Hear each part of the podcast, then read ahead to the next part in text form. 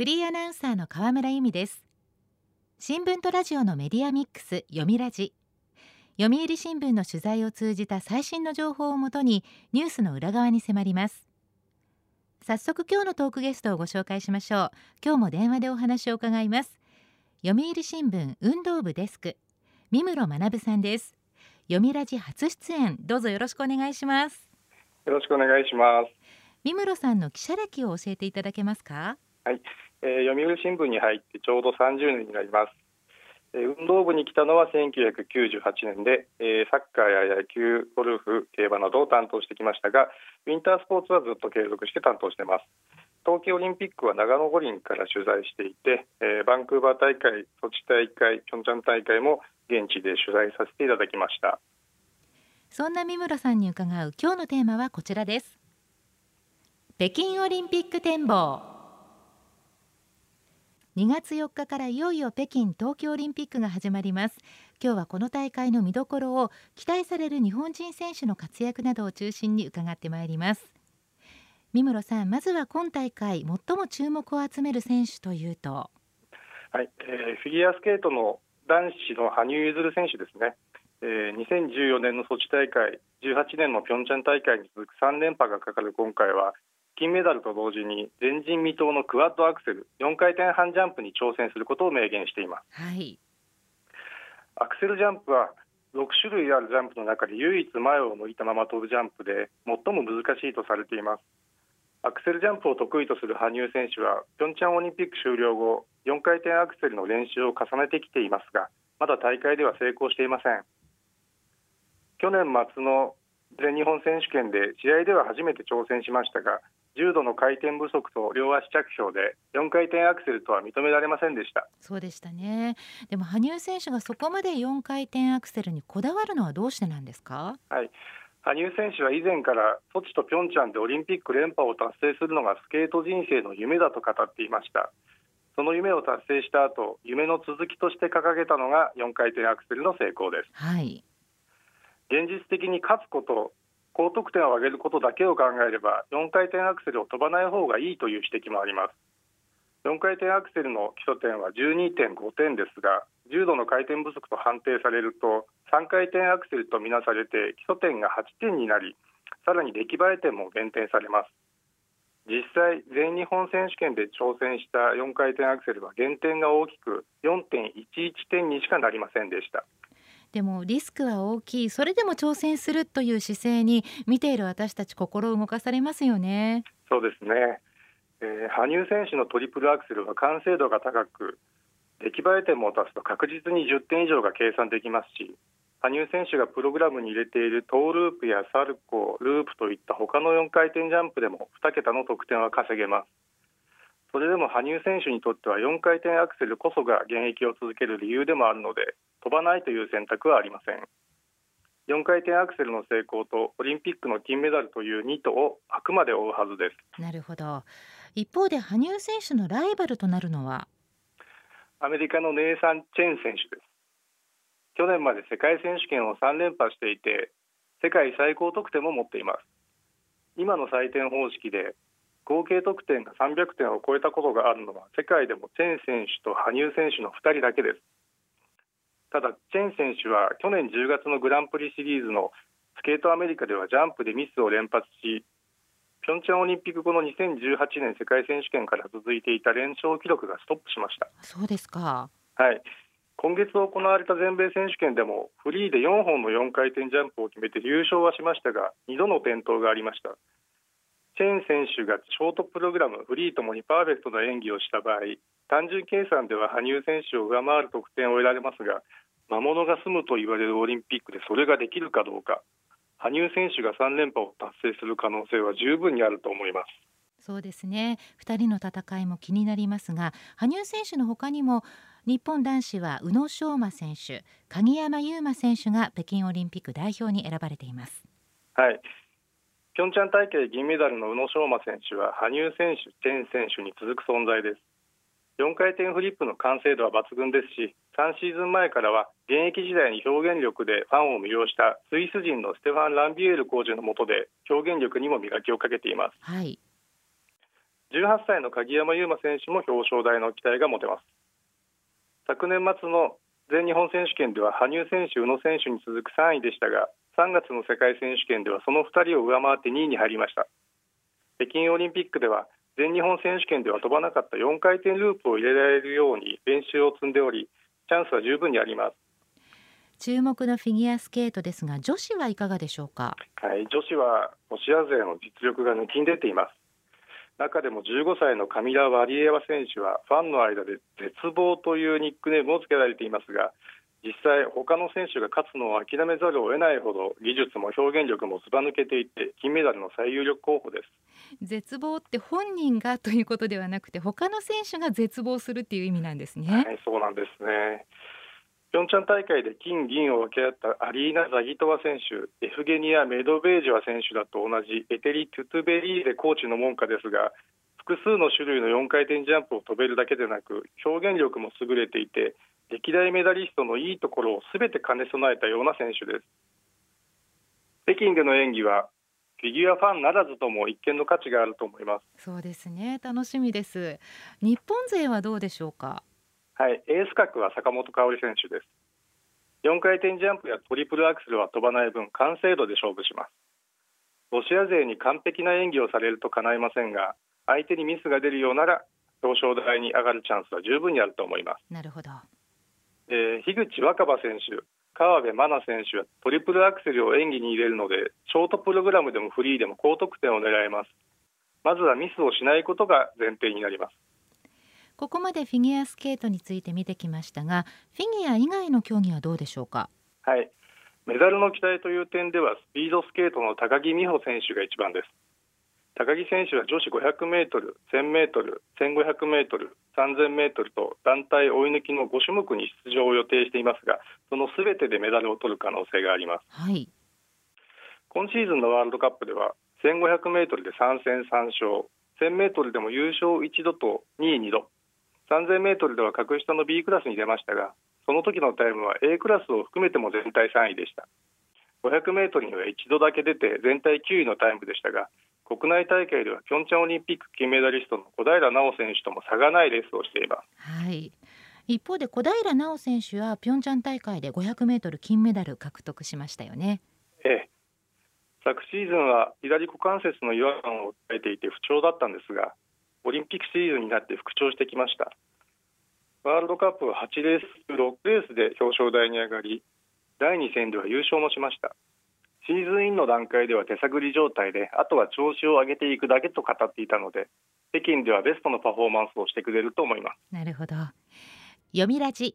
今日のトークゲストは読売新聞運動部デスク三室学さんです。テーマは北京オリンピック展望。引き続きお話を伺います。さて北京オリンピックスキージャンプを楽しみにしているという方も多いんじゃないでしょうか。え金メダルの可能性が高いのはスキージャンプ男子の小林陵侑選手です。年末年始に行われたヨーロッパ伝統のジャンプ週間では4戦3勝で3シーズンぶりの総合王者に輝きました。ジャンプ週間で総合優勝した日本人は3年前の小林陵侑選手と1997年から98年の船木和義選手だけで1人で2度の優勝は初めてです。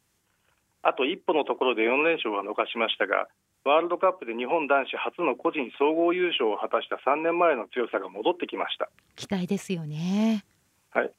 そして女子はというとやはり高梨沙羅選手ですよね。はい。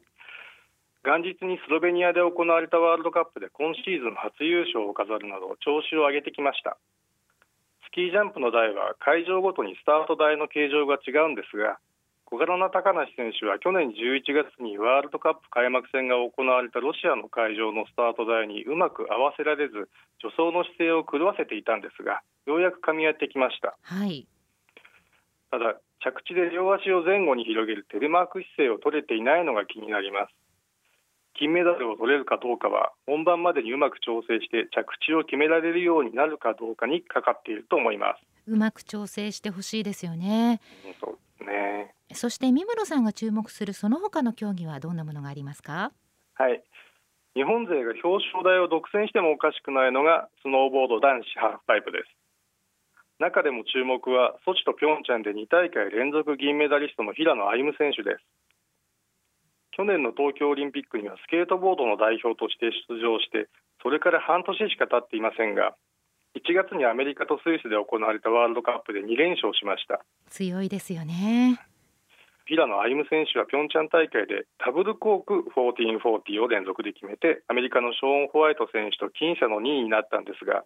今度はさらに縦に1回転多いトリプルコークを決められるかどうかがメダルの鍵を握っていると言えます。ショーン・ホワイト選手現在35歳でしたっけ？これが最後のオリンピックかとも言われてますけどもハーフパイプは見ていて迫力ありますよね。私も大好きです、はい、その他の種目はいかがでしょうか？はいスノーボードでは女子ビッグエアスロープスタイルにも金メダル候補が揃っています。鬼塚雅選手岩渕麗楽選手村瀬心椛選手の3人でそれぞれがワールドカップや X ゲームズなど国際大会での優勝経験があります。当日の天気やコースコンディション試合展開によっても繰り出す技が変わってきますし誰が金メダルを取ってもおかしくありません。混戦のスノーボード。そしてモーグルはいかがでしょうか？はい日本が伝統的に強いモーグルでも男女のエースに金メダルのチャンスがあります。男子の堀島行真選手は今シーズンのワールドカップで3勝を含め9試合すべてで表彰台に上がっています。女子の川村あんり選手もワールドカップで3勝しました。川村選手はまだ17歳の高校2年生ですが今シーズンはかつての上村愛子さんの代名詞だったカーリングターンを覚えて急成長しています。前回話題を集めましたカーリングはいかがでしょうか？女子で前回銅メダルのロコ・ソラーレが今回も出場します。ロコ・ソラーレはピョンチャンオリンピックの後世界でも最高峰のチームが出場するグランドスラムというシリーズに招待されるようになりそこで腕を磨いてきました。4年前より実力は確実に上がっています。そうですか。ロコ・ソラーレは2月10日の初戦でピョンチャン大会金メダルのスウェーデンと11日の2戦目でソチ大会金メダルのカナダという強敵と立て続けに対戦します。この2試合でいい流れを作れれば2大会連続のメダル獲得が見えてくると思います。なるほど。注目の競技についていろいろと伺ってきましたが一方で気になるのが新型コロナウイルスの世界的な感染拡大です。中国でも感染が収まっていないようですけれども。そうですね。大会組織委員会は去年9月に海外からの観客を受け入れないことを発表し今月に入ってチケットの一般販売は行わず観客は一部の招待客に限ると発表しました。習近平政権はウィズコロナではなくゼロコロナを政策に掲げていますので政権の威信にかけても東京大会のような無観客は避けたいという思いがあります、はい、関係者についてはいわゆるバブル方式で外部とは一切遮断した状態で開催します大会会場や選手村ホテルはクローズドループと呼ばれる関係者専用の交通網で結ばれ施設と施設の間以外は移動できません。メディアもすでに多くが現地入りしていますが毎日1回必ず PCR 検査を受けておりメディアセンターのブースなどもウイルス検査のために防護服を着た検査員が入ってきていると報告を受けています。なるほど。最後にズバリメダルの予想をお願いします。はい。ピョンチャン大会では金4個銀5個銅4個と日本の東京オリンピック史上最多となる13個のメダルを獲得しましたが北京オリンピックでは金メダルの数でもトータルの数でもそれを上回る可能性は十分にあると思います。去年の東京オリンピックに続く日本代表のメダルラッシュに期待したいですね。いよいよ開幕します北京オリンピック。アスリートたちの活躍本当に楽しみです。今日のトークゲストは読売新聞運動部デスク三室学さんでした。テーマは北京オリンピック展望でした。三室さんどうもありがとうございました。ありがとうございました。長谷川海四季の歌。ラジオ YT に代わりまして今日は長谷川海四季の歌をお届けします。俳句作家俳人の長谷川海さんをお迎えしています。よろしくお願いします。よろしくお願いします。長谷川さんは読売新聞の朝刊に俳句や短歌を紹介するコラム四季を連載していらっしゃいます。この連載2004年に始まって間もなく丸18年になるそうですねあっという間の18年であの、まあ、あの日本人って誰でも俳句とか短歌できるんですよね作ってない人ねだからそういう詩歌の国なんだけどその中から毎日一つずつ選んで紹介しています。そしてこのコラムの1年分をまとめた文庫「四季の歌美しい日々」が1月20日中央公論新社から出版されたばかりです。こちらは四季の歌の14週14冊目の本になりますね。はい、まああのこれに収録しているのは2019年ですからコロナの前の1年間を大体してるんだけどもあのちょうど何て言いますかねそのコロナの今の時代から振り返るとかってはなんと美しい日々だろうという思いでねあの、はい、こういうサブタイトルをつけています。今日はその中から長谷川さんが選んだ俳句や短歌紹介していただきます。1月の歌から3つ取り上げます。早速最初の作品です。母親はもったいないが騙しよい。母親はもったいないが騙しよい。配風柳だるこの配風柳だるからの一句ということですね。はい、配風柳だるっていうのはね江戸時代の川柳のねあの集大成なんですよね。で、はい、江戸時代っていうのはまあ俳句が有名なんだけどもあのその裾野に川柳が大流行してましてそこからこうえりすぐった面白いのをこう集めてあるんだけども、まあ、これなんかあの母親はもったいないが騙しよいってまさに現代の風潮と一緒でオレオレ詐欺なんかありますよねそのお母さんにね息子を装ったあの、はい、詐欺師が